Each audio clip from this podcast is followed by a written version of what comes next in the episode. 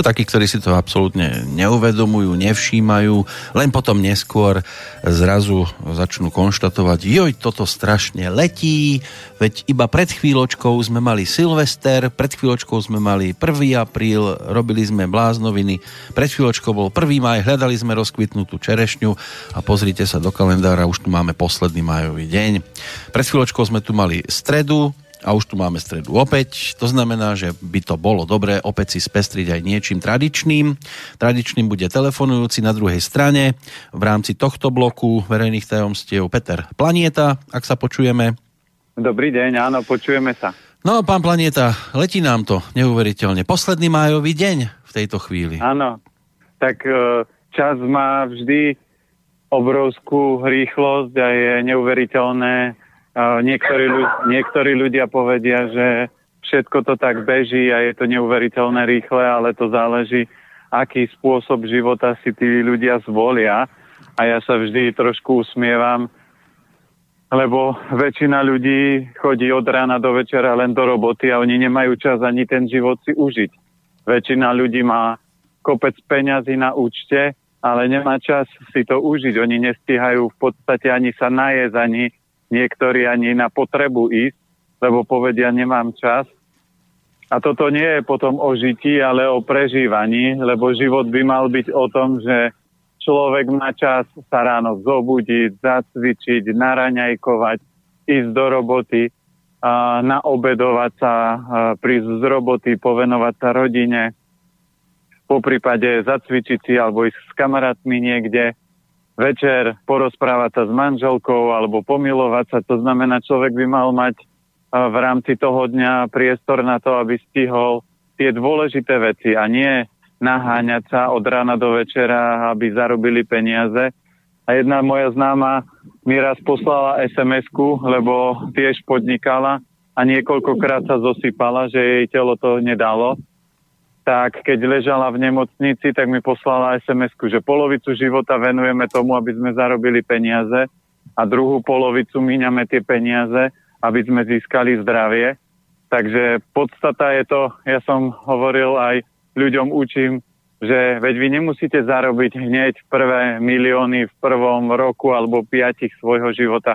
Vy keď budete celý život pracovať, tak vaše schopnosti, vaše hodnoty, a vaše peniaze sa budú znásobovať a budú postupne raz hore. Lebo čím dlhšie niečo robíte, tak tým ste v tom dokonalejší. Je problém, ale keď sa ľudia hľadajú. No, počujem, že nejaké ruchy tam máte. Ste asi vonku v tejto chvíli, že?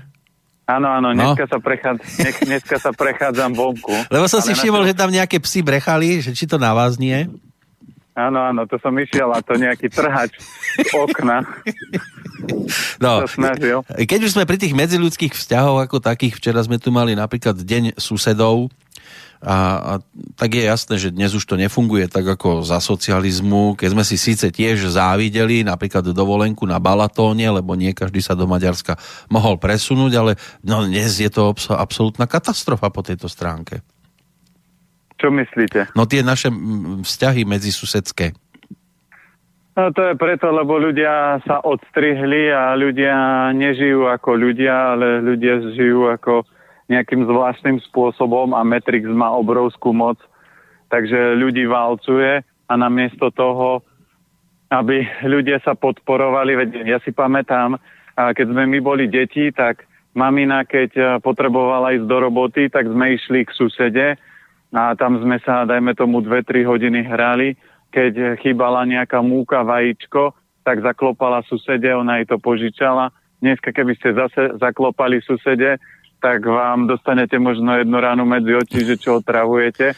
No ale Alebo... keby, keby len to, ale viete, kedy si prišiel som pre vajíčko, tak som ho u susedy aj našiel. Dnes mi povie, viete, ja, ja vajíčka nepapám,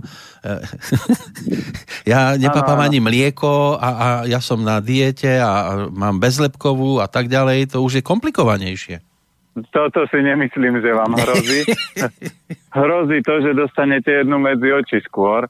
To znamená, že tí ľudia sa, ne, sa skôr stávajú zvieratá ako ľudia. To znamená, že nevidíte ľudí, ktorí by boli srdeční a ktorí by sa si chceli pomáhať. Dneska je to skôr o závisti, o tom, prečo by som ti mala dať vajíčko. Veď tuto je dolu Lidl, tak si choď kúpiť, ale keď už je 9, alebo keď už je keď ten človek pečie koláč, tak nebude bežať teraz pol hodiny kupovať niekde nejaké vajce, veď toto je o tom, že tak dve vajíčka alebo tri požičiam a tá suseda vráti. Mne sa toto vždy páčilo. A toto je len záležitosť takej tej Metrixovej klietky, to, čo sme aj v maratóne rozoberali, že fakt tá Metrixová klietka dostane ľudí do takého stavu, že sa správajú ako zvieratá a nie ako ľudia. A potom oni sami seba sa pýtajú, že prečo sú tí iní ľudia ku mne takí, lebo tí ľudia sú takí. Našťastie my všade, kde fungujeme, tak sa snažíme vytvárať tú energiu, takú tú pozitívnu, čiže aj so susedmi. My sme nikdy nemali problém. A ja hovorím, že aj tí susedia vám len zrkadlia niekedy vaše energie.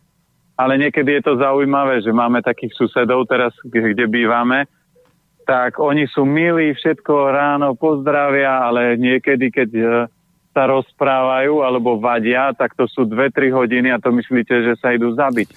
Ale keď ich, ale keď ich vidíte vonku, tak sú úplne distingovaní, elegantní, pekní, usmiatí, ale vo vnútri niekedy pozeráte, že wow, Mama mia, čo ty tam stvárajú. No, talianské manželstvo. Ale keď e, sme pri tom požičiavaní si vajíčok, tak to bolo koľkokrát aj o tom, že síce niekto požičal tomu druhému vajíčku, ale ten zase mu doniesol koláčik, ktorý z toho urobil. Dnes sa skôr počíta, požičiam vajce a začnem nad tým premyšľať, však vlastne on mi, e, z toho vajca by mi mohlo naraz nejaké kuriatko, sliepočka, čiže počítam, že on mi vráti potom nejakú, nejakú hydinku dobrú, veľkú na papanie. No, No väčšinou to bolo tak, že tie dve vajíčka sa vrátili a ešte sa doniesol aj koláč. No. A toto bolo o, o srdci ľudí a preto ja ľuďom hovorím, ak chcete žiť v Matrixe, ak chcete žiť v Matrixovej klietke a naháňať sa, a finanční poradcovia tomu hovoria, že ľudia si nachádzajú, naháňajú svoj chvost, hovoria tomu inak krysy závod, že ľudia sú do kolečka a naháňajú svoj chvost a nikdy ho nechytia. Čiže ľuďom ubehne život a oni si v 60 alebo v 80 povedia, je, kde je ten život? Proste, kde je tá, to pekné z toho života, čo, o čom sa hovorí? A ten život sa mi nejako myhol pred, medzi prstami, ale to je preto, lebo tí ľudia nežijú. Oni si neužijú každú chvíľu a toto je to, čo sa hovorí, že človek by mal meditovať v každej situácii. To znamená, ja keď teraz s vami volám, tak neriešim, že sa idem naraňajkovať alebo neriešim niečo iné.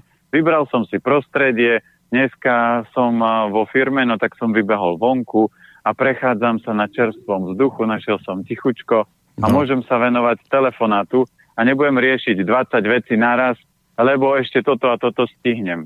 Tak ono by vám s plnými ústami ani nebolo tak dobre rozumieť, ale keď sme pri tom dnešnom dátume, aspoň v čase premiéry máme 31.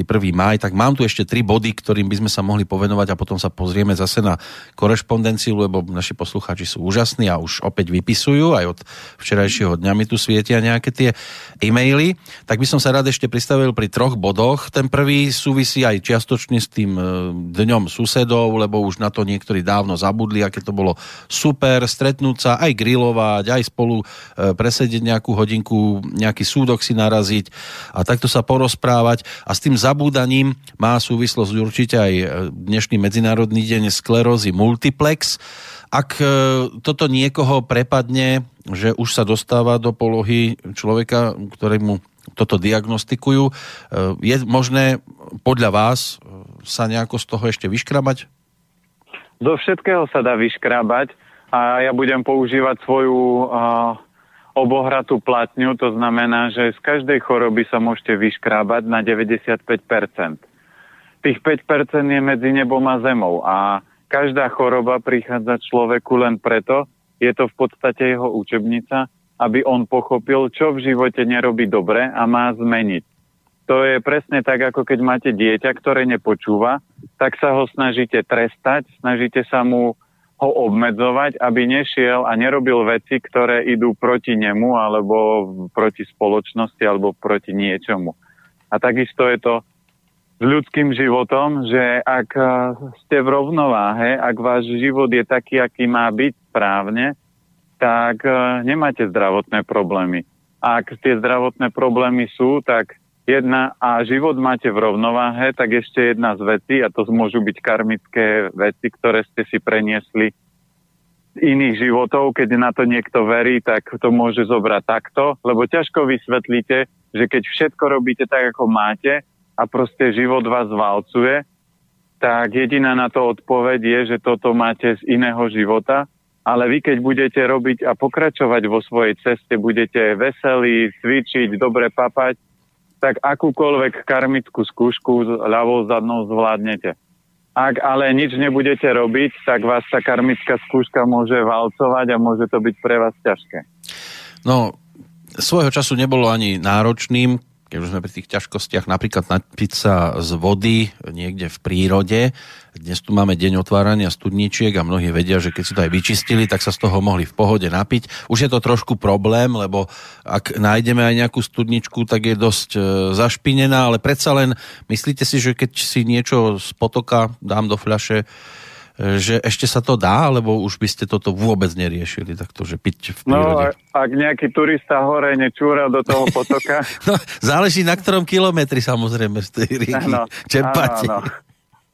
A toto je presne tá taká ľudská s prepačením blbosť, že fakt človek sa môže uh, vycikať uh, niekde do trávy alebo tak, ale on musí čúrať do toho potoka, mm. lebo čo, ke, čo keď dolu niekto pije, aby som mu napríklad urobil zle.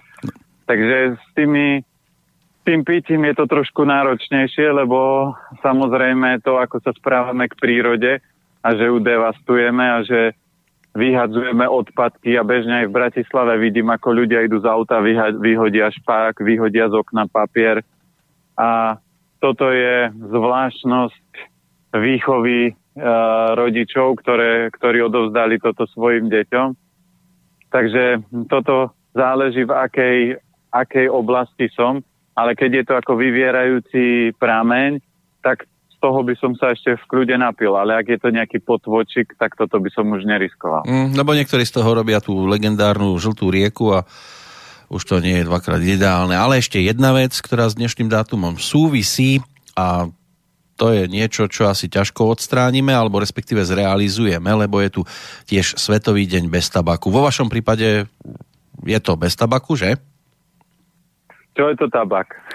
No cigaretky napríklad. Nie, nie, no to ja sa smejem. Jasné. Ja, keď som bol, samozrejme, uh, ľudia sú zvedavé tvory, takže aj my ako deti uh, sme chceli vyskúšať fajčenie, že čo to ten ocino robí, stále niečo fajčí a že či mu to vôbec môže chutiť.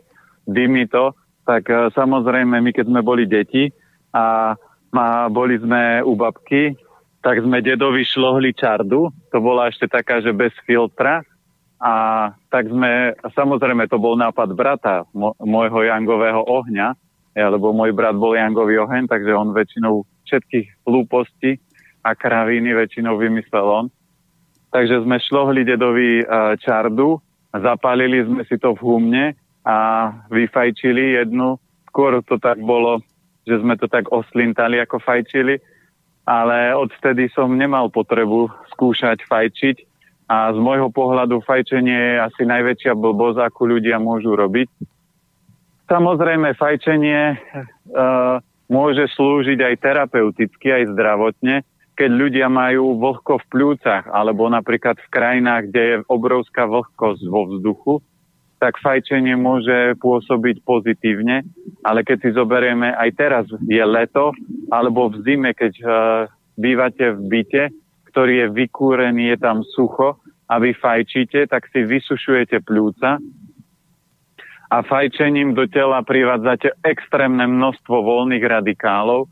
To znamená, že Voľné radikály spôsobujú rýchly proces starnutia, a spôsobujú rakovinu a spôsobujú x iných vecí. A najväčšia zábava je, keď vidíte peknú, krásnu, elegantnú dámu, ako ťahá cigaretku a potom si kupuje krém za 300 eur, aby sa jej netvorili vrázky. A fajčenie ničí hrubé črevo, či ničí pľúca. Pľúca je párový orgán hrubého čreva A hrubé črevo s plúcami e, sú záležitosť toho, v akom stave budeme mať pokožku. Takže o čo zdravšie a silnejšie máme pľúca a hrubé črevo, o to naša pokožka je krajšia, mladšia a bez vrások. O čo viacej to devastujeme, to znamená mliečnými výrobkami, fajčením, cukrom, a nekvalitným jedlom, bielou múkou, tak o to horšom stave je hrubé črevo a o to horšom stave je naša pokožka. Také postrehy, ktoré som si všimol, e, keď vidím fajčiara napríklad sedieť pri stole s kávou, tak ešte dobre, to ešte dokážem pochopiť, ale keď šprintuje po ulici, lebo sa niekam ponáhľa a popri tom ešte cigareta zapálená, z ktorej si popoťahuje, a aj ženy to robia dosť často, to mi nejde do hlavy, lebo to si myslím, že sa nedá vy vychutnávať, zadýchčaný, aj popoťahovať a potom ešte samozrejme ten špak odletí niekde e, smerom na chodník, v tom lepšom prípade, lebo inak to zvyknú hádzať kade tade tak e, to je jedna tragédia. Druhá, že oni síce výjdu na balkón, že si idú zapáliť a potom e, ten dym koľkokrát ide do druhého bytu stane sa, že vyvetráte a, a zrazu, čo to tu tak e, zrazu smrdí a, a predsa sused zase je na balkóne a potom ten špak šups ho pod balkón, lebo on nie, aby si ho tam do svojho popolníka a zahodil to do koša, tak to rieši práve takýmto spôsobom. A tiež mi príde, že a teraz ako všetka česť tým serióznym fajčiarom a, a slušne sa správajúcim po tejto stránke, ale ja si som e, väčšinou stretol fajčiarov, ktorí si to väčšinou neuvedomujú ale oni sú e, oni tak neuveriteľne znepríjemňujú nefajčiarom e, prostredie. Koľkokrát ideme napríklad aj sem k nám do rádia cez tento tunel vstupný, však vy tady prechádzate tiež, keď sem prichádzate. A tí fajčiari tam sedia a to musíte ísť cez takú dymovú clonu, že naozaj takému skutočnému človeku, ktorému to vadí a možno aj zdravotne robí problém, má, má tade prejsť, tak, tak je to ťažká chvíľa pre neho. Určite, no ale toto je zase taká tá a Matrixová záležitosť, že aký, ako sú ľudia dneska nastavení, akým spôsobom fungujú, lebo už som počul x príbehov, kde normálne suseda prišla a poprosila suseda, že keď fakt ide fajčiť, po prípade nech im ťukne, keď majú otvorené okno, aby im ten dym nešiel. A on nie, on vždy vtedy, keď otvorili okno, on prišiel zapáliť a aby im tam nafúkal do bytu čo najviac toho smradu. Ľudia sú zvláštni a čo je ale podstatné, že hovorí sa aj v Biblii a naši predkovia to povedali, že Božie mlyny melú pomaly a spravodlivo. To znamená, na takýchto vždy príde rad. A keď si zoberieme fajčiari, ktorí jedia bielu múku a jedia mliečne výrobky, tak majú veľmi, veľmi, veľmi vysoké pravdepodobnosť, že dostanú rakovinu a, pľúc. Prečo? Lebo mlieko, múka zahlieňuje a tie hlieny zachytávajú všetky tie škodliviny z toho fajčenia. Takže fajčiar, ktorý nefajčí, či fajčiar, ktorý fajčí, ale nekonzumuje mlieko a pečivo, tak určite bude mať dlhší a kvalitnejší život. A samozrejme fajčiar, keď už robíte akúkoľvek hlúposť, tak z tej hlúposti si urobte aspoň rituál. To znamená to, čo ste povedali sadnem si, zapálim cigaretku a vychutnám si to.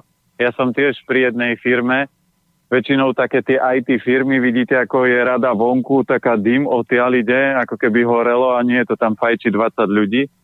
A raz som videl normálne chlapika, ako stál a ťahal cigaretu, takže jednu, jednu za druhou, že ťahal a popri tom si odtrkával kávy, že to vyzeralo ako keď máte zrýchlený film, on tú cigaretu vyfajčil asi za 10 sekúnd ale my sme sa tak smiali, keď sme ho videli, to bolo také humorné.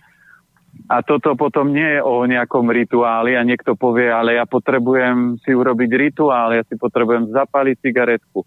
Keď mám z toho mať rituál, tak tú cigaretku by ste si mali užiť a čokoľvek, čo to telo deštruuje, tak by ste mali si z toho urobiť aspoň rituál, aspoň nech máte zážitok nejaký z toho, a nerobte z toho nejaký rýchly proces, nejaký chaos. To. Dobre, dáme si, aby sme uzavreli túto pasáž, e, pesničku lebo sa mi hodí hneď e, z dvoch dôvodov. Jednak je tu teda ten deň bez tabaku, tak e, taká adekvátna pesnička a jeden z tých, ktorí sa o to postarali, má aj dnes narodeniny, 50. Tretie, dokonca sa nám hodí aj jeho priezvisko, lebo je to Peter Dobrota inak ex-hráč na klávesi v kapele Vidiek, ktorá to svojho času zrealizovala, takže po pesničke sme tu opäť.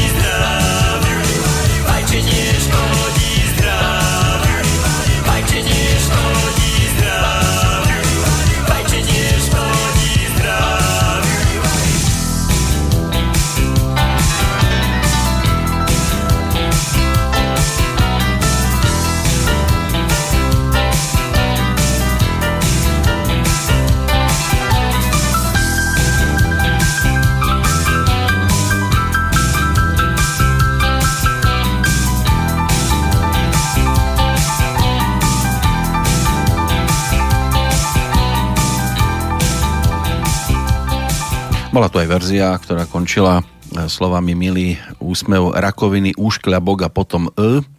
Tak, tak toto znelo v prípade skupiny Vidiek, Janka Kurica, aj dnešného narodeninového oslávenca Petra Dobrotu. Na linke je Peter e, Planieta, dúfam. Počujeme sa, áno. Super. Dnes, dnes na telefóne o týždeň je to stále reálne, že by ste tu boli naživo? Prídem na ten ďalší, lebo uh, budem musieť uh, v štvrtok niečo ešte urobiť, takže uh-huh. ten ďalší potom. No ale v každom prípade platí, že by sme sa mali už počuť vo večernom čase.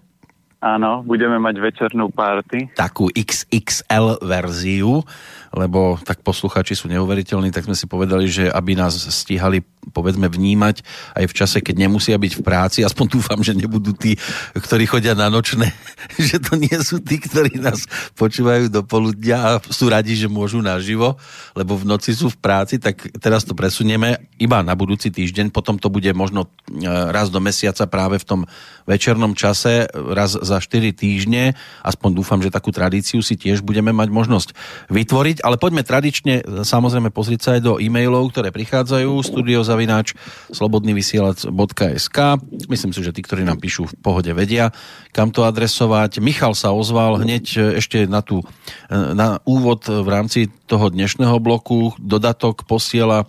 Len veľmi krátko vysvetlím, prečo sa nám zdá, že čas letí a to čím sme starší, tým viac. Ide o to, ako náš mozog vníma plynutie času. Keď máme dva roky, tak posledný rok bol polovicou nášho života, 50%, ale keď máme 10, tak posledný rok bol už len jeho jednou desatinou. E, keď už máme 40, tak posledný rok bol iba jednou štyricatinou nášho života, čo je tak zhruba 2,5%. A práve preto sa nám zdá, že čím sme starší, tým ten čas plinie rýchlejšie. Je to vďaka tomu, ako si na svoj doterajší život pamätáme. Súhlasíte? Hmm, súhlasil by som šťastí, lebo napríklad u mňa to nie je o tom, že ten čas ako keby extrémne letí, lebo to je záležitosť energetická z môjho pohľadu, lebo čím viacej energie máte, tak tým viacej veci stihnete. To znamená, ja z roka na rok stihnem vždy viac vecí. Lenže keď zoberieme človeka po 40 tak on väčšinou povie vetu, že z roka na rok stíha menej, Prečo? Lebo mu dochádza energia. To znamená, to telo do nejakej 30 nejakým spôsobom fungovalo a potom energeticky začne výrazne klesať. A potom ten človek cíti, že zrazu toto nestíham, tamto nestíham. Keď som bol mladý, tak som toto stihol. Ale tým, že o to telo sa nestaráme, tým, že nedoplňame energiu, tým, že ľudia necvičujú, necvičia, nerelaxujú, tak telo ide, začne ísť na rezervy a potom tá energia k človeku chýba. Takže z môjho pohľadu, kedykoľvek e, človeku zdvihnete energiu, doplníte dobrý príjem a na dlhoveko sa hovorí, že je veľmi dôležité, aby bola kvalitná krv. To znamená, aby krv mala dostatok živín a dostatok energie. A keď toto všetko naplníte, tak si nemyslíte, že čas letí. Čas prúdi tak, ako má a vy stihnete veľa vecí. Ja hovorím vždy vetu, že keby niekto mal robiť to, čo robím ja dneska, tak niekedy umre, lebo si povie, že to nie je možné zvládnuť za jeden deň toľko činností ale to je len preto, že tej energie mám dosť, tak nebudem predsa ležať doma a pozerať sa do plafona. Čo by som mohol? Tak boli aj takí, ktorí povedzme išli tak pozvolna svojim životom, ale vo chvíli, keď zistili, napríklad vďaka, no vďaka, e, lebo mali za sebou nejaké vyšetrenia a zistilo sa, že je to už nevyliečiteľné z pohľadu doktorov, tak začali pracovať a chceli tu čo najviac toho zanechať. Takým asi najvýraznejším príkladom po tejto stránke je Freddie Mercury, ktorý sa vtedy rozhodol spievať všetko, čo mu dali do ruky a, a postihať toho čo najviac, aj keď už mal nejaké veľké bolesti. Takže niektorí sú aj takto nastavení, že, že potom toho postihajú trošku viacej, ako stíhali v predchádzajúcom období. Aj tak to môže byť, ale aj napríklad my sme teraz boli cez víkend pozrieť kamarátov a boli sme na jednej uh, ovčej farme a bolo úžasné, ako pani rozprávala, že ľudia z mesta chodia na brigády, že kidajú hnoj a robia takéto srandy a že to je pre nich najväčší relax. A ja vrajím, no to je najväčší úled, lebo človek, ktorý miluje svoju prácu a robí to, čo ho baví, predsa nemôže relaxovať pri kydaní hnoja, ale on sa väčšinou tý, ten meský život ľudí dostane do takého chaosu, že potom pre nich je kydanie hnoja alebo dojenie oviec alebo čo ja viem, kosenie trávy, nejaký extrémny veľký relax. Ale podľa mňa toto je trošku ujeté a robia sa teraz rôzne také aj pobyty, že top manažéri majú team building a, a kydajú hnoj. A to je podľa mňa ujeté, lebo ten top manažér by mal presne vedieť, ako on relaxuje, že či mu robí dobre plávanie, alebo yoga, alebo meditácia, alebo beh, alebo cyklistika, ale nemalo by to byť takýmto nejakým divným spôsobom. Tak ono... A to len ukazuje... Ano. A to len ukazuje na to, že ako sa ľudia vytrhli zo svojho prírodzeného prostredia a z tej takej svojej rovnováhy. Ale ono je to akože uletené, to je pravda, ale dnes je to populárne a obľúbené kýdať hnoj na niekoho. Áno, áno, tak no. ako toto ľudia majú vo zvyku robiť bežne. A preto vidíme, ale... že ich to baví, tak, tak to robia stále, no. No ale zoberte si, že uh, ja fungujem a vďaka tomu, že som trošku mal náročné detstvo v rámci útokov na mňa, ako vyzerám, tak som sa naučil uh, dokonalý obranný mechanizmus a ľudia môžu kýdať koľko chcú. Vás sa nič nedotkne, vás sa ten, tie kýdy tých ľudí a vás ani nezašpinia, ešte si povedia, že pozri, ten je blázon, ten si z toho nič nerobí, ešte sa na tom zabáva. No vtedy asi oni prestávajú, keď, keď reagujete, tak ich to baví, lebo vedia, že zasiahli a a keď sa ešte obeď mrví, tak do nej ešte budú šťuchať, šťuchať, ale keď zistia, že tam sa žiadna reakcia nedeje, tak, tak sa otočia a odídu preč. Asi to takto najlepšie treba riešiť. No ale aby sme... Len, len, áno? áno, len tuto je podstata toho, že to je stále boj o energiu. Proste celý život ľudstva je postavený na to, že všetci všetko sa točí okolo energie, to už je jedno, či to je elektrická alebo ľudská energia a tí ľudia, ktorí nemajú energiu, ktoré nemajú dostatok, tak sa snažia kýdať hnoj na ľudí, snažia sa vytvárať konflikty, aby toho človeka rozladili. A ten človek, keď sa rozčúli, tak otvorí svoje energetické pole a energia mu zbytočne odchádza a ten druhý si ju cucia a povie, ako mi je dobré, že som ho No dobre, keď sme pri tom otvorení energetických zdrojov a aby som to povedzme dokázal zvládnuť, je niečo, nejaký taký recept, e, ako sa nenechať vyprovokovať, e, aby, aby som zostal v pohode, aj keď už naozaj to bude pre niekoho neznesiteľné, e, napríklad nejaká taká pochutina, ktorá mi pomôže zostať v tej letargii alebo, alebo mať to tak povedzme na saláme? No, základ je, že musíte mať silnú pečeň to znamená element drevo. Ak máte slabú pečen, tak ktokoľvek do vás pichne, tak vy ste taký, že ako na gumičke. Stačí malé, malý impuls a vy vyletíte, ale ako, ako náhle máte silnú pečeň, tak vás je ťažko rozdráždiť, lebo tá pečeň je stále v pohode, lebo pečeň väčšinou drží najviac napätia a keď je ona v poriadku, tak ona dokáže to napätie prirodzene transformovať a nedrží ho v sebe. Ale keď je slabá, tak to sú takí tí nasratí ľudia, že len otvoria oči a do prdele zase som zakopol o toto a tuto tá hračka, čo tu robí a, a príde do roboty a stále samé nadávky. Takže takýchto ľudí je vytočiť je jednoduché a samozrejme tí ľudia potom robia to isté, keď im tá energia chýba, snažia sa kričať, nadávať, ale ak si zoberiete, je kniha 4 dohody, a tam platí pravidlo, keď si nebudete nič brať osobne a poviete, že tento ujo kričí, lebo má slabú pečeň, to nie je o mne, to je jeho napätie v pečení, tak ja ho mám v prdeli, s prepačením. No, dúfam, že naši poslucháči majú pečeň v poriadku. Dosť bolo odbočovania, poďme na ich e, prípadné kon, e, konkrétnosti, ktoré píšu. Od e, Lei prišiel mail už včera, nestratil sa ako píše, som nadšenou poslucháčkou, podporovateľkou a mám otázku. O koloidnom striebre sa, na, eh, sa v eh, návode na užívanie píše, že sa aplikuje na kožu a nemá sa užívať vnútorne.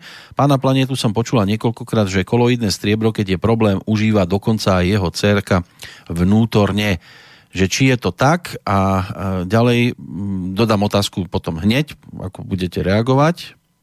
Tak pred troma rokmi, alebo možno dvoma, koloidné striebro bolo normálne schválené ako potravinový doplnok, takže sa bežne predávalo ako potravinový doplnok.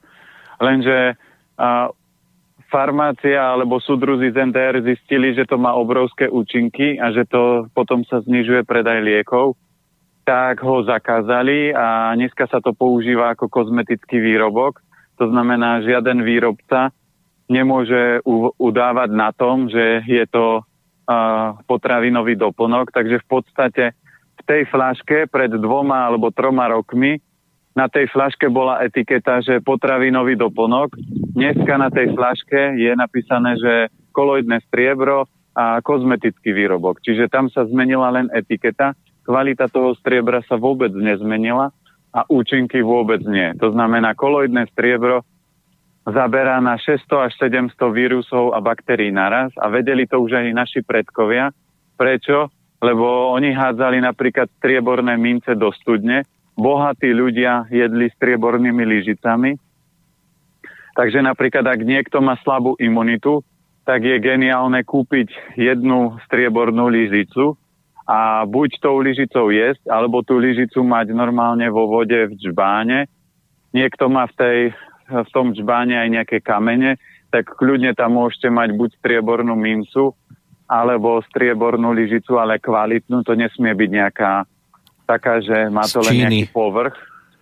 Napríklad z Číny. A, áno, a vďaka tomu a, to striebro, keď dostanete do tela, tak ono je veľmi účinné. A naša dcera vďaka tomu, že poznáme koloidné striebro, ona má 12 rokov, mala ovčiek jahne, mala teploty a mala rôzne také veci, čo si dotiahla zo škôlky, ale v živote nebrala lieky. Čiže ona ani nevie, čo to je liek, pre ňu je liek chlorela a pre ňu sú liek umé tabletky, že to sú liečivé guličky, ale ona ani v živote nechutnala nejaké klasické farmaceutické lieky. Takže dá sa to takýmto spôsobom riešiť, ale človek si musí vybrať, že či sa bude obávať toho nápisu, alebo či to bude riešiť, lebo keď zoberete na väčšinu nejakých produktov, ako napríklad na zelenom jačmeni, je napísané, že nesmú tehotné a deti do troch rokov, ale to tam je napísané iba preto, že aby to deti náhodou nevdýchli, lebo je to prášok, ale pre deti naša dcera napríklad zelený jačmeň pila od 1,5 roka, ako začala jesť stravu, tak uh, sme jej vždy dali, keď som si urobil jačmeň, tak som jej dal odpiť. A striebro, keď bola chorá, tak sme jej nasadili keď deťom do tak do dvoch rokov sa dáva čajová lyžička podľa toho, aký je problém. Buď sa to dávkuje pri vážnych problémoch sa môže dávkovať každé dve hodiny jedna čajová lyžička, keď je to do dvoch rokov. Od dvoch rokov vyššie už kľudne môžete dávať polievkovú každé dve hodiny, keď, je, keď sú napríklad vysoké teploty alebo veľké problémy. A keď sú menšie, tak to môžete dávať každé 4 hodiny, každých 6 alebo keď uh, aj kamarát mal teraz skúsenosť s boreliou, že jeho mamina mala boreliu, jedla asi 2-3 mesiace na to lieky, nezabralo to, takže uh, objednal si litrovku fľašku koloidného striebra 50 ppm, a to je koncentrácia toho striebra a využívala tú litrovku, trvalo to cca mesiac a po mesiaci išla na kontrolu a výsledky mala v pohode. Takže striebro je v tomto účinné a každý si musí vybrať, že či budem používať prírodnú medicínu a striebro je z prírody, alebo budem používať farmáciu, ktorú keď si len prečítate vedľajšie účinky tých liekov, tak by som ich nejedol. A ešte je tu dodatočná otázka, že či to môže použiť na jeseň ako náhradu za očkovanie, respektíve vakcínu proti chrípke? Uh, očkovanie a vakcínu proti chrípke je zbytočne používať, lebo sami si oslabíte svoj organizmus Platí to, ak nepapáte cukor a nejete veci, ktoré oslabujú imunitu, ako napríklad biela múka, biel, uh, peč, uh, mliečne výrobky, tak nemáte prečo si to dávať ako keby preventívne. A keď už tá nejaká choroba príde, tak väčšinou ona príde preto, aby ste si odýchli, tak vás uloží do postele. A vtedy si kľudne ľahnite do postele aspoň na 3 dní, nasadte si koloidné striebro, majte ho doma vždy v rezerve. Striebro, keď neotvoríte, tak minimálne rok neotvorené vám vydrží a jeho kvalita je vysoká. Ako náhle ho už otvoríte, treba tú flašku skonzumovať. Takže určite by som to nebral preventívne. Striebro by som používal a vtedy, keď je už nejaký problém. A vždy nechajte telu, nech samé sa poplacuje s chorobou, s baktériou, s vírusom. Nesnažte sa všetko zabíjať, ničiť a predchádzať, to znamená, to telo, keď je v rovnováhe, tak ono sa popasuje so všetkým samé a zvládne nejaké, nejakých pár vírusov. Ako náhle stále budete niečo preventívne jesť, tak oslabíte imunitu a imunita potom pôjde na dovolenku, lebo stále mi tu majú nejakého kamaráta, ktorý rieši za mňa vec. Áno, takého bodyguarda, takže preto aj imunita sa potom nejakým spôsobom má problém presadiť, ale ako píše ďalej ešte Lea, ďakujem za odpoveď, želám vám nádherný deň a veľká vďaka za vás, zmenili ste my a nie len mne kvalitu života, samozrejme ďakujeme za túto reakciu, dobre sa to číta. Ďalší e-mail, ktorý prišiel od Jany, momentálne z Popradu, inak nám píše z, ďalekej, z ďalekého Čile.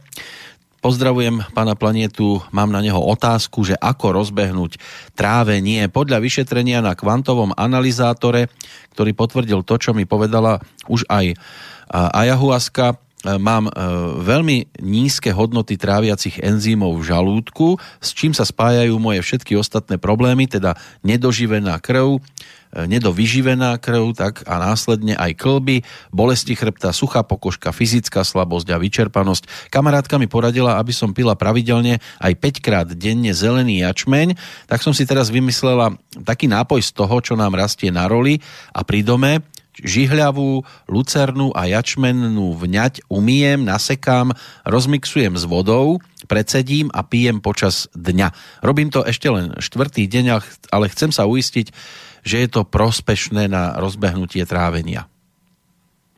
No, nie je to úplne top na rozbehnutie trávenia. Prečo? Lebo treba si uvedomiť, že žalúdok je ako keby krp, v ktorom horí oheň. Čiže e, na to, aby ste zjedli aj klince, musí byť oheň silný.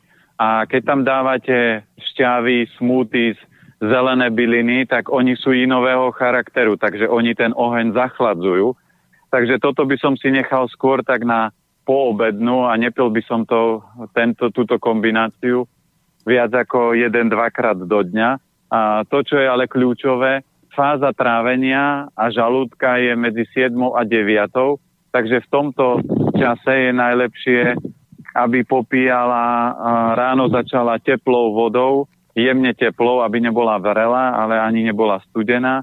Po prípade na ráno sú super dlhovarené polievky alebo gonži kaše. Toto je najsilnejší kľúč, ktorý naštartuje to trávenie, lebo dlhovarená polievka 8-10 hodín vám dodá veľa ohňa a keď to zjete, tak ten oheň trávenia sa podporuje, podporí sa slezina a to trávenie sa bude štartovať. Čo určite je dobre popíjať, aké čaje, tak je čaj uh, klinček, fenikel, anís, kardamón, toto sú výborné všetko koreniny na trávenie. Určite zaradiť kurkumu do jedla e, pravidelnejšie a toto všetko by to trávenie malo naštartovať. A po prípade je ešte bod drahý e, žalúdka, to je ST36 Zusan Lee, to je veľmi silný bod na trávenie.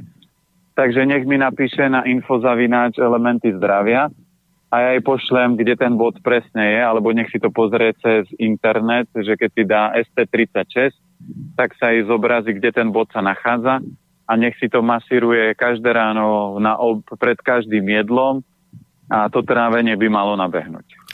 Zuzka nám píše, prosí o radu, ako sa dozvedám, má dlhodobo uzliny na krku. Že či to súvisí so žlčníkom, ako ďalej píše, čítala som o kúre na podporu žlčníka, olivový olej plus citrón. Že čo si o tom myslíte? Pýta sa aj preto, aby jej to neuškodilo, lebo kojí dieťatko.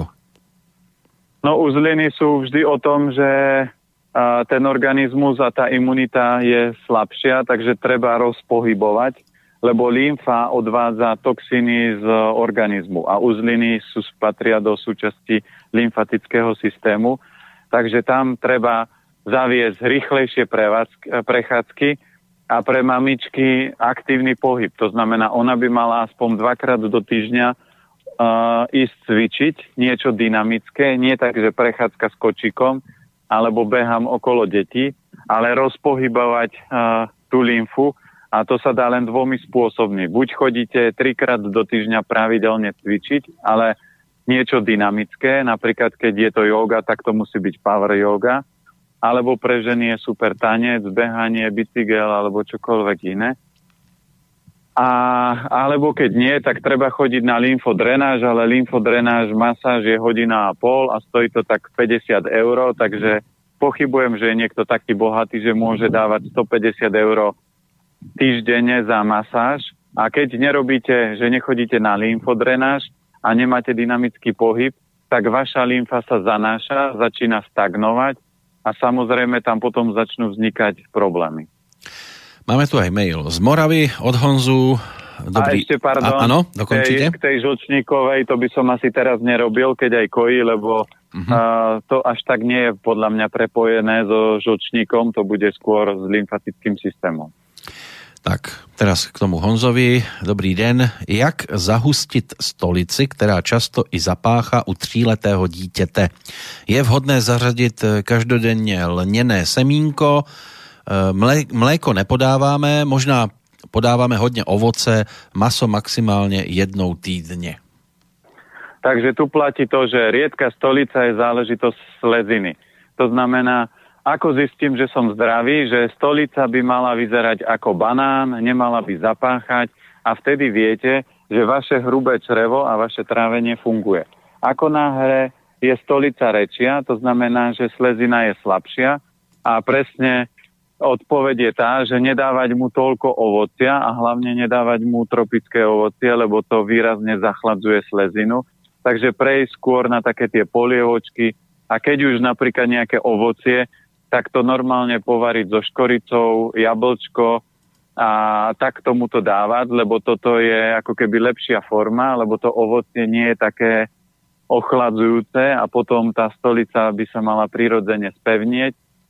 A zaviesť mu tak, naša dcera napríklad nemá celý týždeň, že má pondelok, útorok, streda, štvrtok, piatok, sobota, nedela, že by mala každé ráno nejaké sladké raňajky, čo ja viem, rýžové mlieko alebo rýžovú kašu ona má napríklad jeden deň a, rýžovú, rýžové mliečko s lupienkami, lebo teraz je teplo a napríklad na druhý deň má zeleninovú polievočku. A tak toto striedame. To znamená, to dieťa si na to zvyklo a napríklad v jeseni a v zime ona čisto každé ráno má len polievky a tým pádom podporujete slezinu, obličky a tým pádom slezina vie vytvárať kvalitnú krv, takže toto asi treba spraviť. Áno, ale pri vede toho trojročného dieťaťa je to skôr banánik, nie banán. Ráno. Áno, áno. No. Jan nám napísal, zdravím, chcem sa poďakovať za odpoveď z minulého týždňa ohľadom únavy mojej mamy, pričom ste spomenuli, že má problém s obličkami. Bolo tomu skutočne tak, išla k lekárovi a zistili jej v moči, že má problém s obličkami a tak jej nasadili antibiotika. Čo zo zdravej stravy pomôže na regeneráciu chorých obličiek? No, vidíte, ja som uh, nevidel maminu, len som uh, počul, že čo, ako sa to prejavuje. Takže niekto povie, že aha, to sú nástrely, to nie sú nástrely. Za tých 10 rokov, čo robím osobné konzultácie a 18 rokov, čo sa venujem zdravej výžive, tak viem, že toto súvisí s týmto. To znamená, antibiotika zaberajú len na 6 až 7 druhov baktérií, na vírusy nezaberajú. Takže vždy by som sa spýtal, čo tých obličkách je, keď sa nasadia antibiotika, lebo antibiotika nie je dobrá forma hlavne pre obličky, lebo oni sú chladivého charakteru a obličky nemajú radi chlad. Takže to my napríklad rieši, riešime, keď príde klient a povie, nasadili mi antibiotika, tak sa rozhodnite. Môžete si ich zobrať, hodiť ich do koša, alebo poviete, že chceme inú liečbu, lebo nemyslím si, že pre maminu by toto bolo dobré a doktor by mal navrhnúť aspoň tri možnosti, ako to liečiť. Nemalo by to byť tak, ako keď poviete, nechcete antibiotika, tak si to riešte sami. Tuto podpíšte revers, lebo ja vás inak liečiť neviem. Ale to nie je doktor, to je predpisovač liekov, lebo doktor by mal, mal povedať, že dobre, keď mamina v takom stave je, tak alternatíva B je, keď už je tam nejaký zápal, tak by sa dalo nasadiť koloidné striebro, alebo keď to chcem riešiť prírodzenou formou, pridáte viac zelenej zeleniny do stravy, dlhovarené polievky, určite strukovinové, keď chcem podporiť obličky. U starších ľudí je to kľúčové, aspoň raz do týždňa silný hovedzí vývar z hovedzích kostí urobiť, tam dostatok koreňovej zeleniny a hlavne u starých ľudí vyradiť sladkosti a mliečne výrobky zo stravy, a ten stav by sa mal potom zlepšovať. Miluš nám píše, zdravím vás chlapci, dnes sa to krásne počúva, ďakujem za drobné rady, ktoré priebežne zaznejú a chcem sa spýtať pána Planietu na jeho pohľad na geoengineering s dopadom na človeka. No to by som potreboval vysvetliť, čo je, lebo ja všetko zase tiež nepoznám, uh-huh. takže poprosím... Asi podrobnosti napísať... trošku, áno? Hej, hej, hej. Dobre. Lebo niektoré, mo, možno by som si typoval, ale ja nechcem typovať, ano. lebo určite som to niekde počul, ale teraz si to nespojím a nechcem robiť nástrel a potom, že aha, ste mimo. Takže poprosíme Miluž aspoň o nejakých pár podrobností k tomu a prejdeme k Márii. E, zdravím do štúdia, mala by som otázku. E, chutí mi nastruhaná surová cvikla ako súčasť šalátu. Najradšej ju mám v kombinácii so strúhanou mrkvou a čerstvou kapis, kapustou s ume octom. Chcela by som vedieť, či konzumácia surovej cvikly je v poriadku, respektíve či neškodí. Inak som navyše Jangový kov, píše na Mária. Ďakujeme pekne. Cvikla je výborná na vyživenie krvi a ona nie je surová, to znamená tým, že ju zmiešate s umelcom a necháte pár minút postať, čo ja viem, je to od 5 do pol hodiny, hodiny a dlhšie. Takže čím dlhšie stojí, tak tým viac kvasí. To je mliečne kvasenie, ktoré podporuje hrubé črevo a pečeň, ale e, cvikla takáto už získava energiu yangu, to znamená, lebo tým, že sme tam pridali umelcot a fermentácia je proces yangovania, takže úplne v kľude, v pohode, kľudne môže papať takýto šalát a v lete, teraz keď je aj vonku horúco, tak je to super jedlo a keď jej to takto chutí, tak je to len o tom, že to srdiečko potrebuje podporiť a preto cvikla. Ja aj keď my máme vo Fresh Markete v Bratislave živá food prevádzku a vždy, keď chodia ženy, tak väčšina 99,5%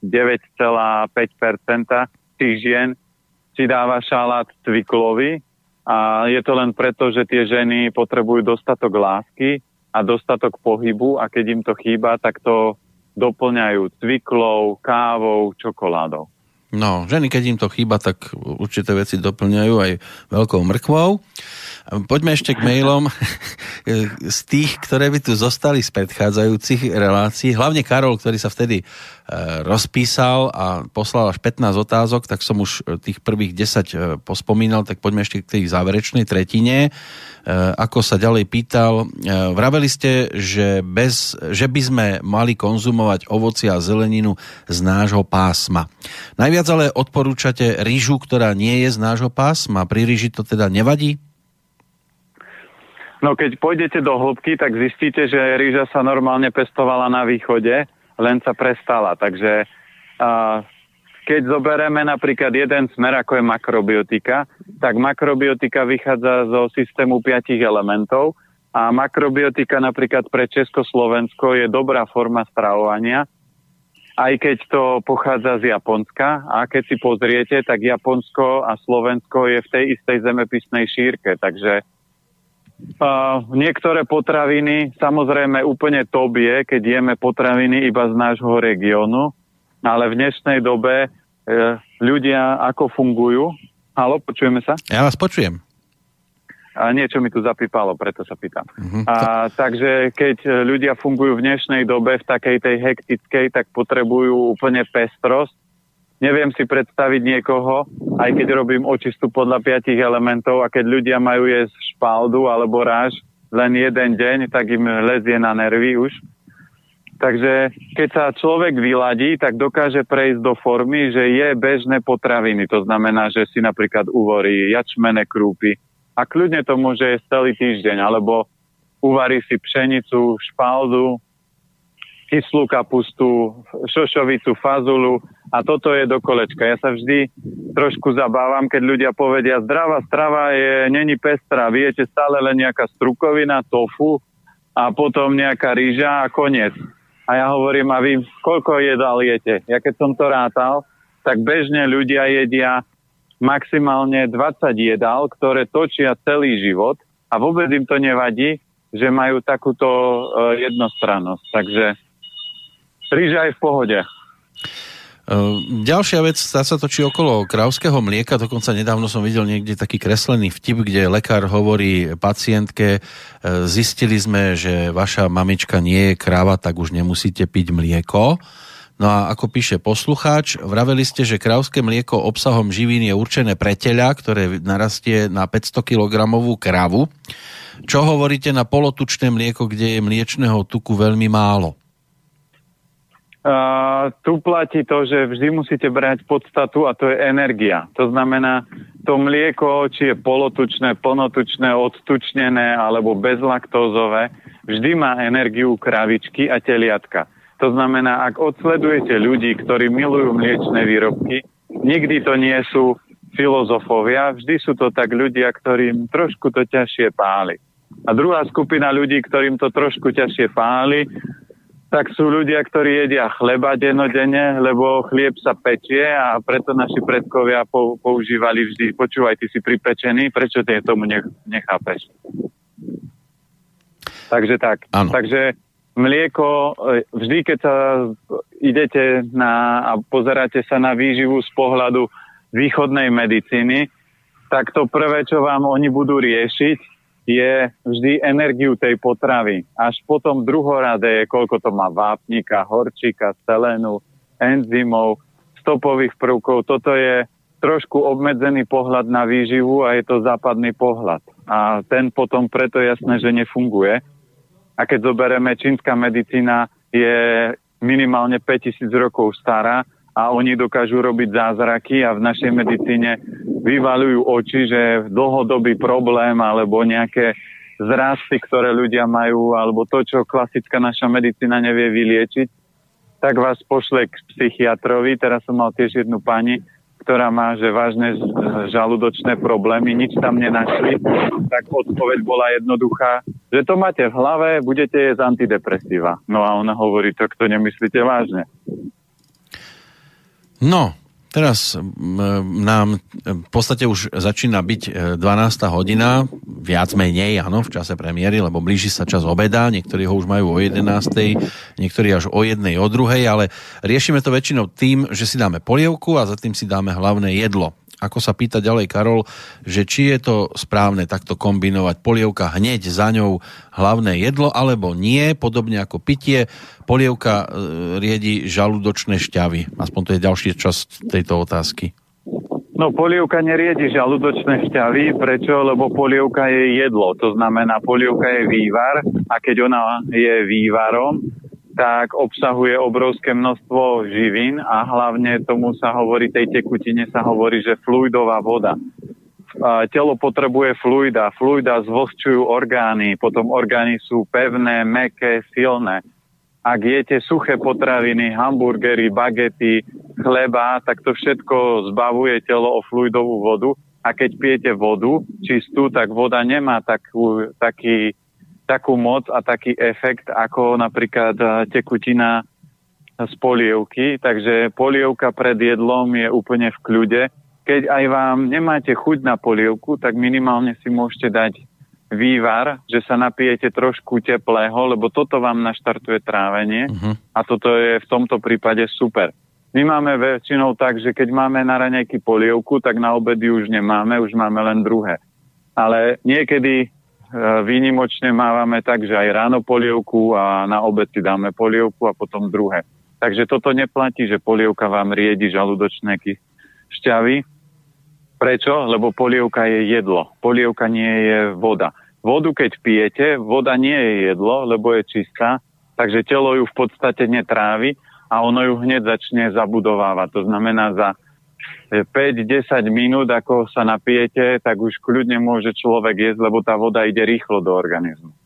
14. predposledná otázka od Karola. Spomínali ste, že sa dajú užívať divo rastúce rastliny ako púpava, skorocel a ďalšie. Mohli by ste prosím povedať, ktoré rastliny sú pre ľudský organizmus vhodné, ktorá časť z nich, či koreň, stonka, list alebo kvet a prípadne pri akej príležitosti e, by sme ich mali konzumovať, či je nutné ich umývať alebo stačí otrhnúť a konzumovať. Asi by sme e, pri tomto mohli stráviť aj dlhší čas, zrejme, lebo neviem si teraz predstaviť, pospomínať všetky, ale asi skôr tú púpavú skorocel, možno zo pár druhov ešte.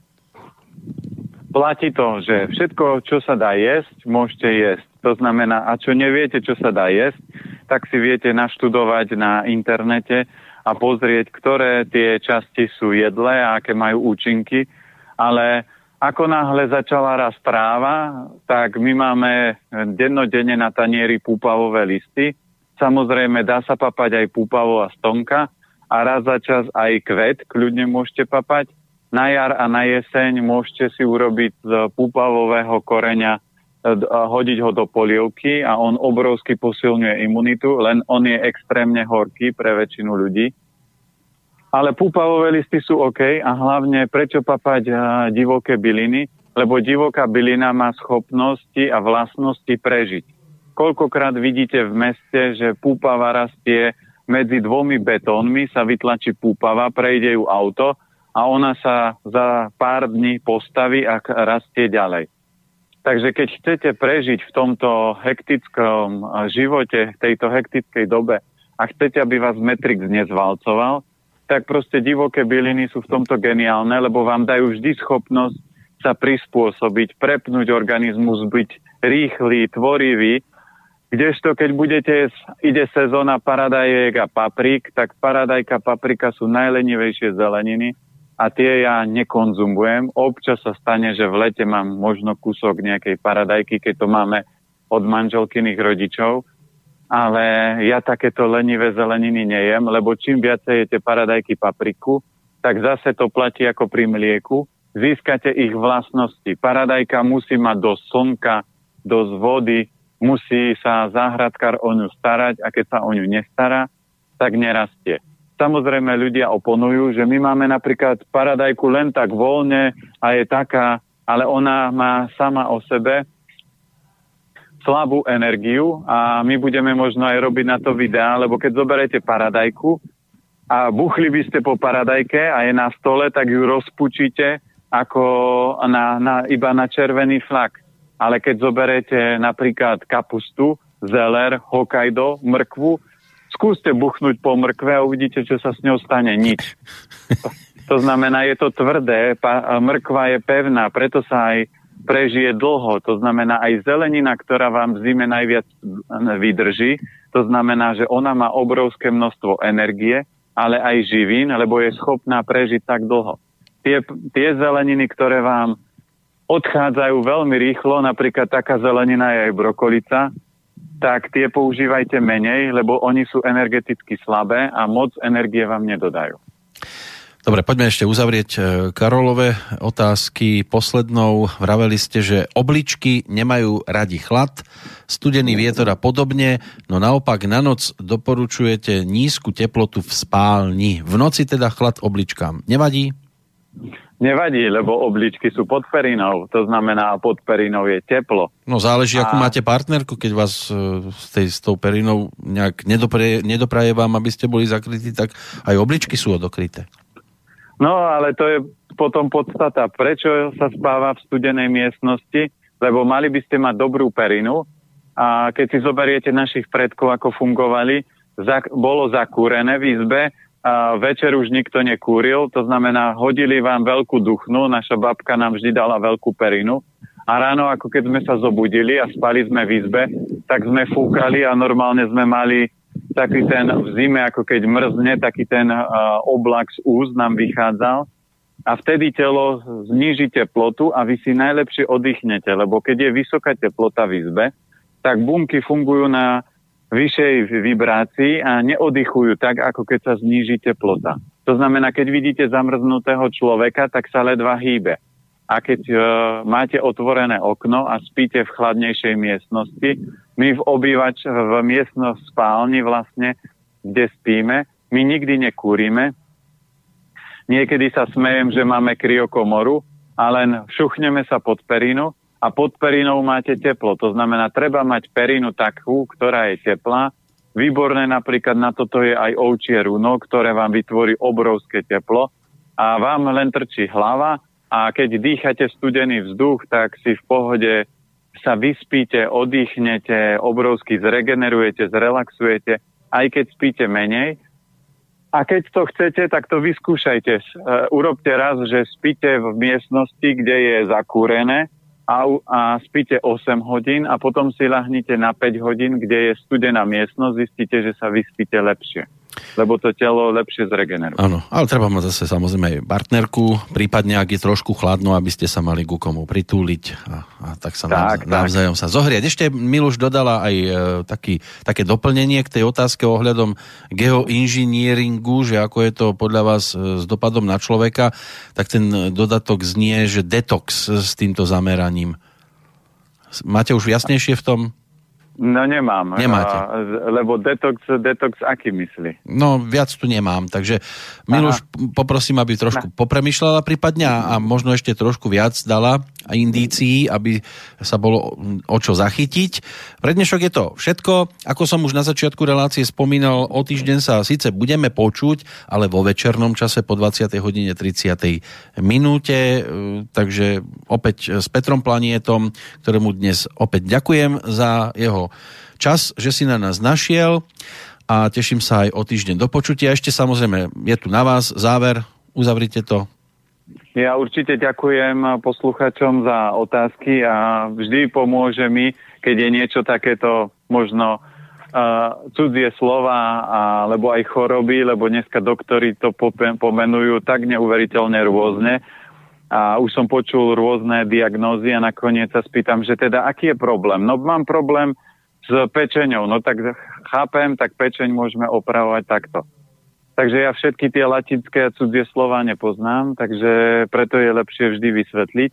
No a tým, že keď budeme robiť XXL verziu, tak ja dám malú výzvu, lebo už párkrát som dostal spätnú väzbu, že to, čo robíme, má pozitívne účinky, takže v rámci tých XX stretnutí, ktoré budeme mať tie večerné, tie, tak ja si vždy budem nosiť so sebou počítač a v nejakej časti budeme zase robiť rozbor podľa datumu, takže budete môcť poslať, ale rozbor budeme posielať a robiť iba tým, ktorí nám napíšu taký malý krátky príbeh, lebo aj keď sme mali maratón, tak prišlo, čo ja viem, 700 mailov a keď som dal výzvu, že nech ľudia pozdieľajú svoju skúsenosť po prípade s doktorom, s liečením, a, lebo ja chcem dať teraz dokopy knihu o tom, tak mi prišli len tri, tri príbehy zo 700 mailov. To znamená, a ja viem, že 80% tých ľudí má o čom písať.